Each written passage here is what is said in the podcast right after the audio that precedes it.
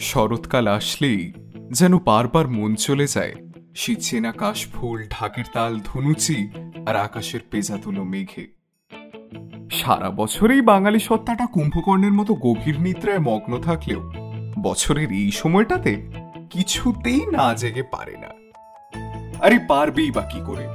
বাঙালির শ্রেষ্ঠ উৎসব বলে কথা তা কি এড়িয়ে যাওয়া যায়? তাই আমরা কিঞ্চিত পাগলাটেরা বাঙালি সত্তাটাকে আরও একবার চাগার দিতে নিয়ে এসেছি আমাদের পুজো স্পেশাল ধারাবাহিক ঠাকুর তালান কলমে অদ্রিজা। পোস্টার ডিজাইনে পৌলমী শ্রোহিতা এবং বার্তিক।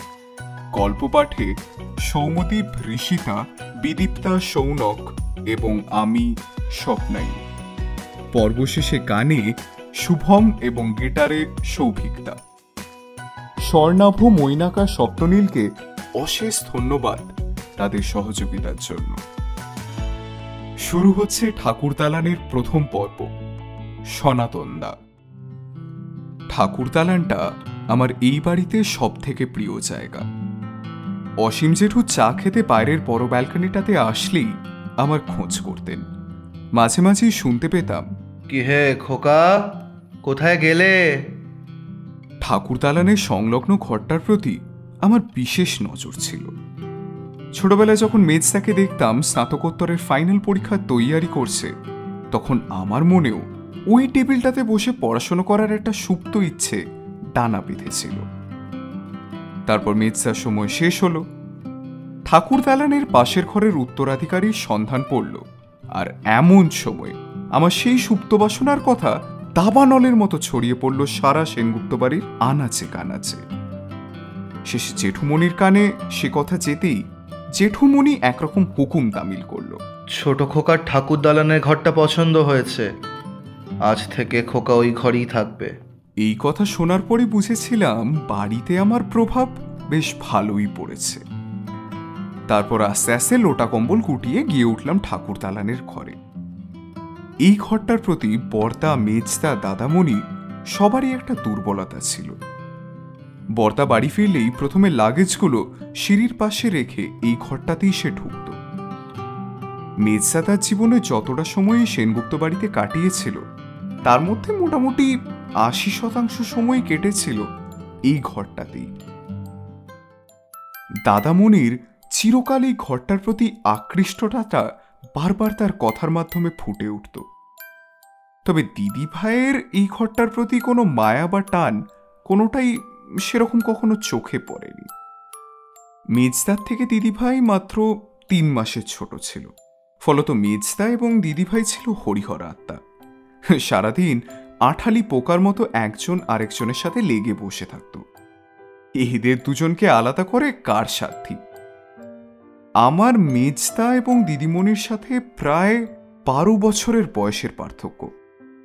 আমার সমবয়সী বাড়িতে কেউ ছিল না, তাই মাঝে মাঝেই বড় একা একা লাগতো।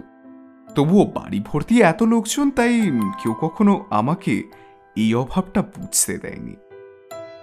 তবে এই কথা অস্বীকার করা চলে না যে আমি পদে পদে মেজদা দিদিভাইকে অনুসরণ করে করেই বড় হয়েছি। ছোটবেলা থেকেই আমার জীবনের একমাত্র লক্ষ্য ছিল আমি বড় হয়ে মেজদার মতন হব। মেজদা ছিল মেধাবী ছাত্র এবং খুব ছোট বয়স থেকেই সব কিছু বিষয়ে জ্ঞান অর্জন করার প্রতি তার ছিল বিশেষ টান।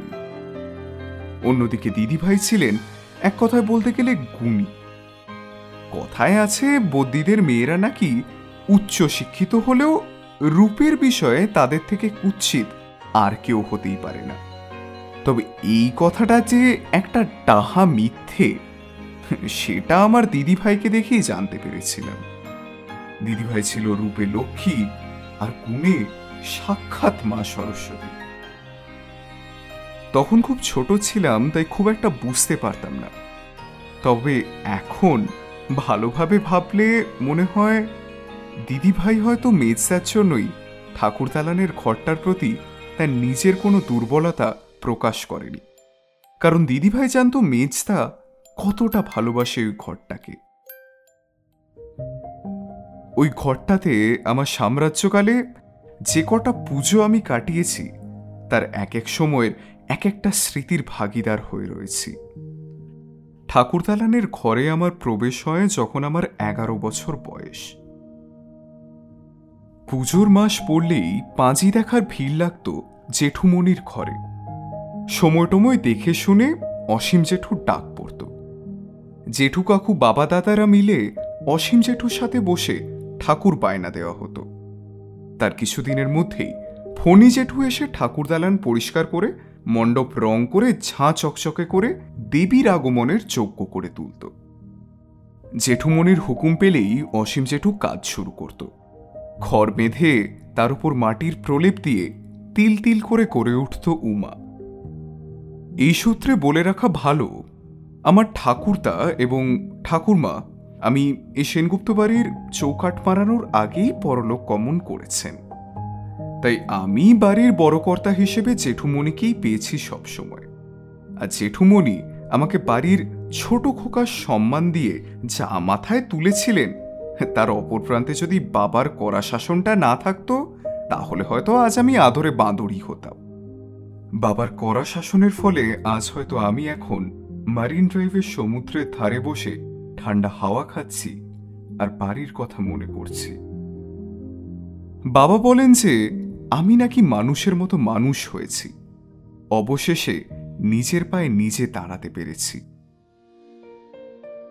চোখটা বন্ধ করতেই ফিরে গেলাম আবার সেই দু হাজার সালের সেপিয়াটোন্ড পুজোতে। আমার বয়স তখন এগারো বছর। সেই বছর প্রথম আমি ঠাকুর দালানের ঘরে থাকার অনুমতি পেয়েছি। এবং সেই বছরই মেজদা ইউনিভার্সিটি গোল্ড মেডেলিস্ট হয়ে বিলেত পাড়ি দিয়েছে। দিদিভাই মেজদা চলে যাওয়ার পর থেকেই কেমন জানি বদলে গেছিল। কারোর সাথে সেইভাবে আর কথাবার্তা বলতো না। হবে নাই বা কেন? দিদিভাইয়ের সমস্ত সমস্যার সমাধান যে মেজদা পকেটে পুরে বিলেত পাড়ি দিয়েছিল। তখন ওই সেপ্টেম্বর মাসের শেষ বা অক্টোবরের শুরু। আমাদের কলকাতায় আস্তে আস্তে ঠান্ডা পড়ছে। মহালয়ের আগের দিন মা বড় মা সবাই ভাই বোনদের তাড়াতাড়ি ঘুমাতে পাঠিয়ে দিল। আসর বসার সুযোগই পেল না। বড় মার কড়া শাসন আর মায়ের চোখ রাঙানিতে ভেজা বেড়ালের মতো আমরাও রাত সাড়ে দশটার সময় ঘাপটি মেরে শুয়ে পড়লাম। আমার ঘর অর্থাৎ ঠাকুরদালানের পাশের ঘরটা ছিল মূল বাড়ির থেকে একটু অন্যদিকে ঠাকুর দালান এবং মূল বাড়ির সংযোগ ক্ষেত্র ছিল আমার এই ঘরটা। ফলে কোনো অনুষ্ঠান বা পুজোর সময়ই একমাত্র এই ঘরটার কদর বাড়ত। অন্য সময়ে আমাদের ভাই বোনদের মধ্যে একটা রেশারেশি চলতো এই ঘরটাকে নিয়ে। বড়মার ভয়ে সোজা গিয়ে উঠলাম বিছানায়। তাড়াতাড়ি ঘরটা অন্ধকার করে খাটের পাশে রাস্তার দিকে জানালাগুলো খুলে দিতেই বিছানায় রাস্তার আলো এসে পড়ল। খাটের তলা থেকে লুকিয়ে রাখা গল্পের বইটা পার করে পড়া শুরু করলাম। হ্যালোজেনের আলোয় ঘরটা তখন অর্ধ আলোকিত। পড়তে পড়তে কখন রাত একটা বেজে গেছে, বুঝতেও পারিনি। পড়তে পড়তে কেমন যেন গা শিরশির করে উঠল। মনে হলো যেন রাস্তার আলোটা কম হয়ে আসছে হঠাৎ। হঠাৎ করেই সব অন্ধকার হয়ে গেল। আমি শোয়া অবস্থা থেকে উঠে বসলাম। তারপর বইটা বন্ধ করে ভয়তে দাঁড়িয়ে পড়লাম। এমন সময় শুনতে পেলাম, ভোলা, কিরে, লণ্ঠনগুলো কোথায়? দেখো, এখনও সব ঘুমোচ্ছে। ওরে ওঠ রে, অসীম আসলো বলে। তাড়াতাড়ি বইটা খাটের তলায় লুকিয়ে রেখে জানালা বন্ধ করে আবার খাপটি মেরে শুয়ে পড়লাম। ঘুম ভাঙল মায়ের ডাকে। তাড়াতাড়ি করে স্নান করে গিয়ে পৌঁছলাম ঠাকুর দালানে। অসীম জেঠু রেডিওটা চালু করতেই ভেসে এলো সেই চেনা গলাটা। উঠেছে। শাড়ির আড়ালে গিয়ে প্রদীপের আলোয় চক্ষু দান হলো উমার। কাসুর ঘন্টায় তখন ভরে উঠল ঠাকুর দালান। ওই একটা মুহূর্তের জন্য মনে হলো যেন দুনিয়ার সব ভালো লাগানা এসে ভিড় করেছে আমাদের এই ঠাকুর তাড়াতাড়ি গিয়ে বারান্দায় সাতটা তাক কেটে আসলাম। পুজো আসতে আর মাত্র সাত দিন বাকি। প্রত্যেক দিন সকালে উঠে আমার কাজ ছিল ওখান থেকে একটা করে তাগ কেটে ফেলা। এইভাবেই দেখতে দেখতে পুজো চলে এলো। সপ্তমীর দিন সকালবেলায় মা পিসিমারা মিলে পদ্মভূষণ বাবুর পুকুরে নবপত্রিকা স্নান পর্ব সারতে গেলেন। আজও এই পরম্পরা চলে আসছে। স্নান পর্ব শেষ হওয়ার পর গুটি গুটি পায়ে ফিরে এসে আমি ঢুকলাম আমার ঘরটাতে। ঢুকে দেখলাম দিদি ভাই মেজদি বর্তা দাদামণি সবাই মিলে আসর জমিয়েছে। ঠাকুর দালানের ঘরটা তখন গম গম করছে। বর্তা আশা পরি ঠাট ধরল আর গলা লাগালো মেজদি এইভাবেই আমার পুজো শুরু হলো। শুধু মেজদার অভাবটা খুব স্পষ্ট ছিল।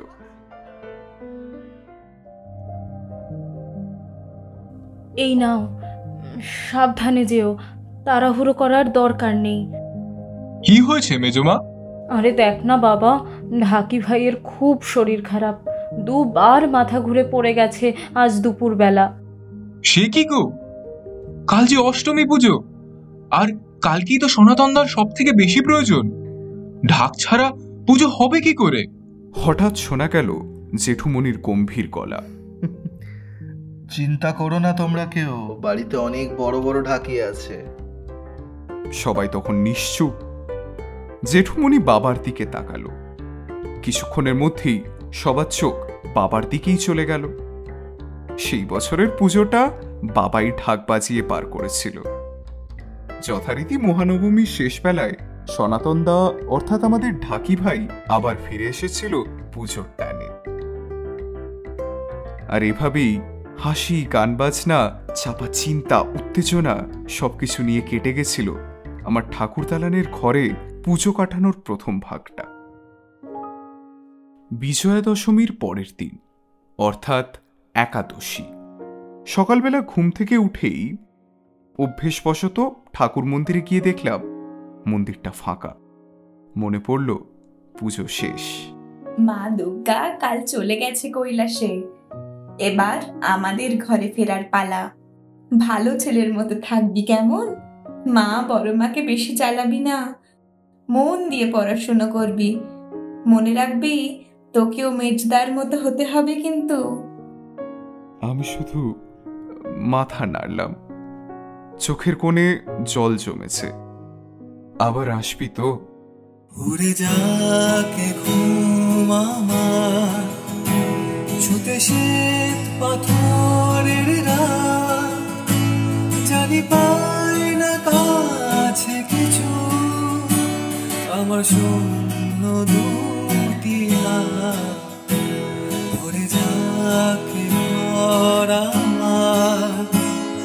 এক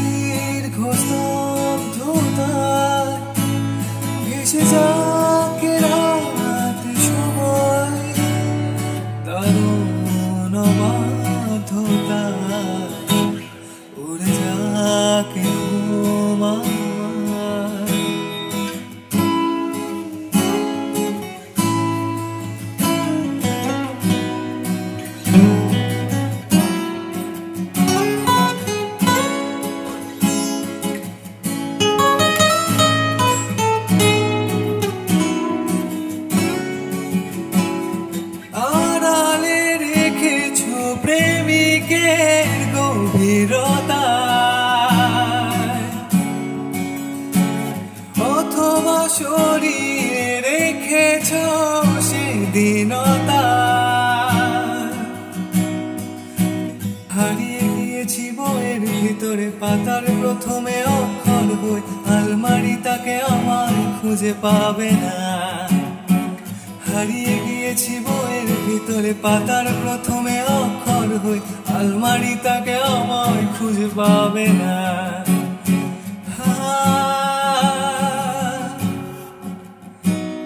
খুঁজে পাওয়া যাবে না।